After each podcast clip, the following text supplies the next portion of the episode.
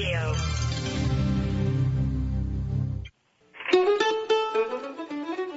Today we've been talking about Jeb Stuart's controversial ride to Gettysburg with J. David Petruzzi, author of, co-author of Plenty of Blame to Go Around. When we return, more of Stuart and a little bit of Buford's Boys as well on Civil War Talk Radio.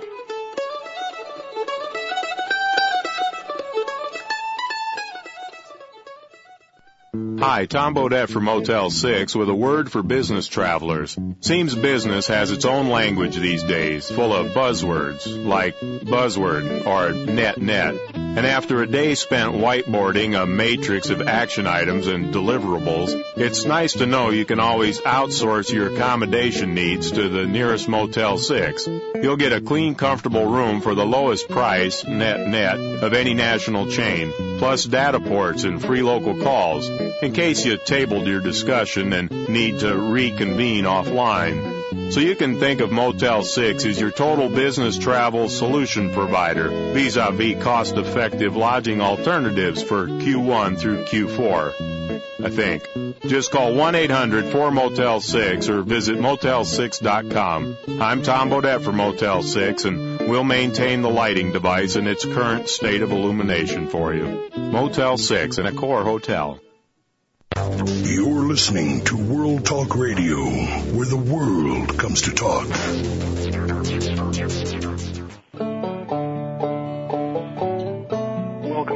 Civil War Talk Radio. I'm Jerry Prokopowicz, talking today with J.D. Petruzzi, co-author of Plenty of Blame to Go Around, Jeb Stuart's controversial ride to Gettysburg.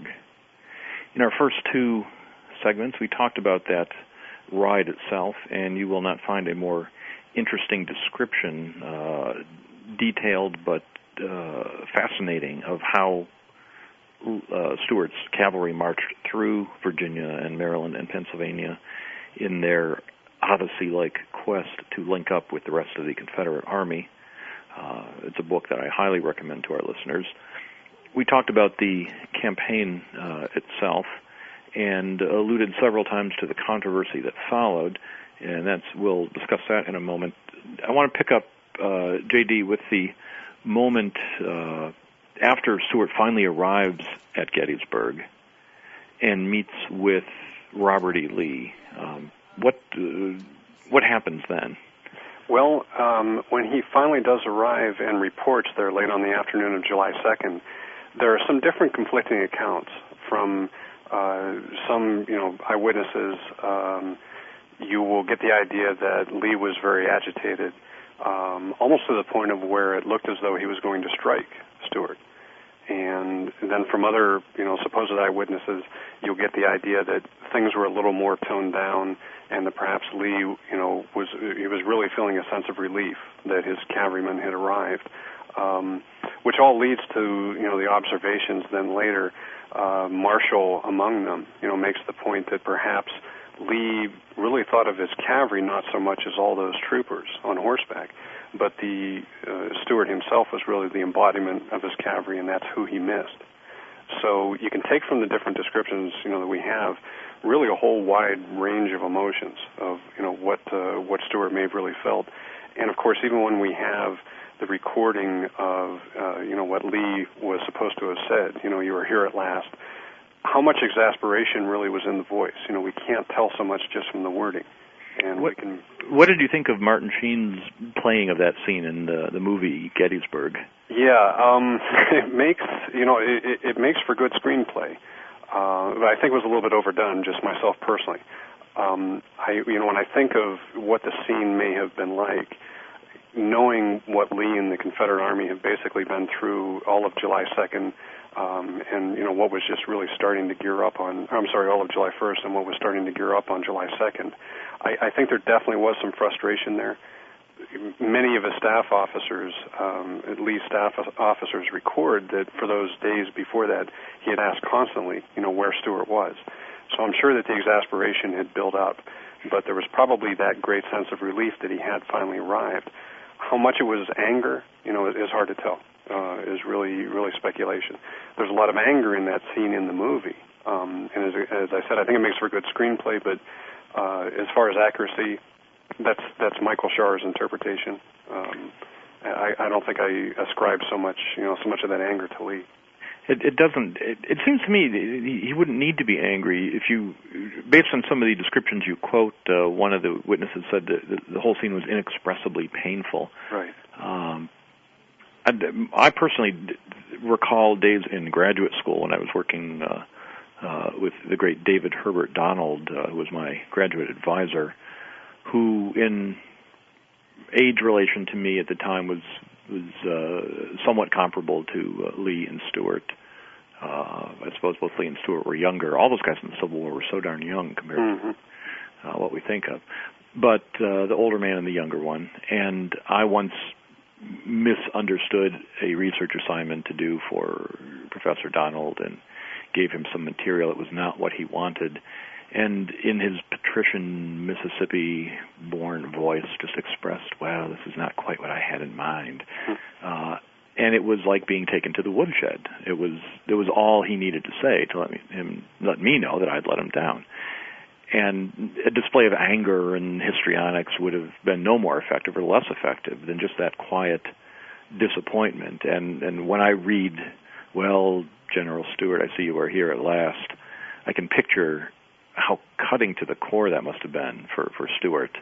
Uh, that this man that he, he admired and wanted to serve was had been let down, uh, and really who had done you know nothing more in his career than all he could to please Lee. Um, Lee really loves Stuart, you know, and he writes. Um, there's some wonderful, you know, phraseology in Lee's letters where he he writes to his wife, you know, that uh, he thinks of Stuart as a son, and I'm sure Stuart, you know, felt uh, that Lee was like a father to him, and as you say, as as a parent, you can appreciate the fact that it, it only takes a look or a stare to get the point across. And, exactly. Right. And I think as a parent, you learn that. Uh, well, I practice that stare. Uh, yeah, so do I. In the mirror. you, you got to make it count because they're not paying attention too long. and, and I think it does. You know, luckily we do have those words recorded, and if Lee did indeed, you know, say them, um, they could have been accompanied by whatever you know Lee did in those situations to get his point across. And I don't think we really have to put the voice inflection in it.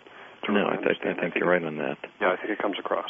Now the controversy, as you and Eric point out in the book, begins immediately, and I just sort of drew up a, a set of columns here, and I've got on one side Marshall that we've already mentioned, Lee's secretary, uh, Taylor, another staff officer, uh, Harry Heth, uh, Jubal Early, Longstreet, uh, Thomas Rosser, Moxley Sorrell.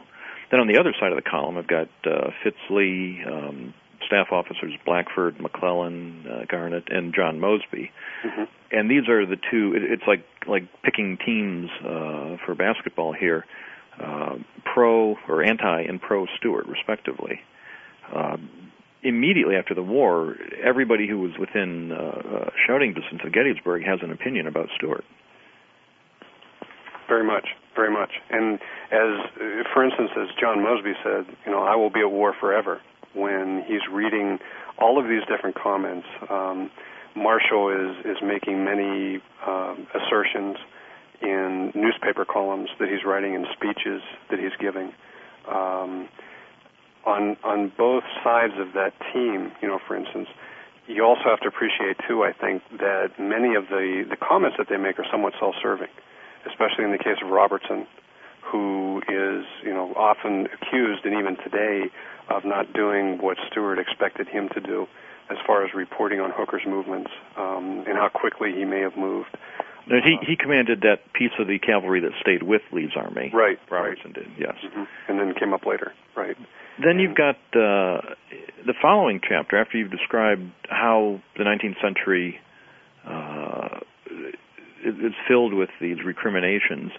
Uh, you and your co-author discuss modern historians who, who weighed in on this, from from Freeman and Dowdey and others sort of from sort of the glory days of lost cause history, right. um, up through Coddington, Longacre, uh, Woodworth, Sears. Uh, it, it's absolutely a, a everybody listening to this show has read at least one book mm-hmm. uh, from one of these guys at some point. and on the side defending Stuart in the modern era, the, the numbers get a lot thinner. Uh, they do. So has has the consensus swung against Stuart and the $64 question, where do you and you, uh, Eric, your co-author, where do you come out? Well, you know, we certainly had our, our own opinions going into this. And I think Eric will admit this as well, that along the way, because we got so deep into the detail of Stuart's ride and exactly what was happening and, you know, what his different options were and looking at his decision making and all of those comments by the participants, I, won't say either one of us really changed our opinion, our opinions, but we adapted somewhat. Um, what we really try to do in the book is to give the reader enough of the detail about the ride and then to see what the participants and what those comment, uh, commentators and historians have to say about it to really come up with their own conclusions. But I, we don't make any bones in the book about you know what we feel is important for the the reader to keep in mind, and then also what our take is on those. And by that I mean we um, we realize that as you go along and follow along Stuart and his ride, he's making certain decisions which are certainly open to interpretation, whether you feel they were right or they were wrong. But you know, the fact remains that once he made that decision, it's basically like like knocking over a domino. You're going to have that domino effect, and then you've got to make many decisions and so forth afterwards. Um, people have to keep in mind, um, I think, you know, the wear and tear on the horses and everything that's going on with them. Um, I, so it's really important, I think, for the reader to to. I, I've said this often. If if you're really interested in the controversy, and if you skip ahead to the controversy chapters and read those first, I really think you miss a big part of the story, because what we say in there really doesn't make a whole lot of sense unless you read the narrative of the ride first. And for for Eric and I, I mean to get more directly to your question, for Eric and I, I think we have an appreciation for all that's happening during the ride, the decisions that Stuart's making um, the things that he runs into. Um, so we understand somewhat those decisions, but I think both of us also understand too that there are other decisions that he could have made, and perhaps he could have made more of an effort to contact Lee and to make sure that those those contacts, those couriers, those messages were getting through. But as, as the uh, subtitle or as the title of the book says, there is indeed plenty of blame to go around. Right uh, no one person. Well, your your book touches on all kinds of fascinating things. Uh, as I said in the introduction, uh, for want of a nail, uh, you have a couple sections where you talk about uh, horseshoes and the the the importance of the horseshoe and uh, the effect of horseshoeing on cavalry operations. That kind of detail that that does often get overlooked. That it, right. It's easy to move pieces on the chessboard, but if you have to stop and put new shoes on the the chess piece every hundred miles, it, it affects uh, just how you're going to go about that. The logistics is a, a, a very big part of the story, and as you said, that, that often gets overlooked. Um, you know, people think that a horse can just take off and you can ride it for a thousand miles, you know, with no repercussions. And back in those days, as we mentioned in the book, you could get anywhere from 50 to 100 miles out of a pair of horseshoes in a horse. And with all the campaigning, you know, the very hard riding and marching, the skirmishing, the battles, and so forth, is obviously going to wear down the mounts quicker. Um, and as they're scouring the countryside, the countryside looking for horses, the heavier Pennsylvania draft animal, the one that might be pulling the plow or the wagon, doesn't make a very good cavalry horse. So they're not going to be able to just easily interchange their lighter, swifter breeds for one of these animals. Good for pulling wagons and artillery, perhaps, but not for carrying a cavalryman. But uh, a horse is not just a horse, uh, right? Right. Uh, whether Mr. Ed is involved or not. The uh, we're we're running short on time. I want to quickly point out uh, to our listeners uh, that uh, our guest J.D. Petruzzi also has a fascinating website on Union cavalry in the Civil War. Uh, Buford's Boys, I believe, is the name of it. Uh, what's the address of that? Uh, www.buford'sboys, B-U-F-O-R-D-S, B-O-Y-S dot com.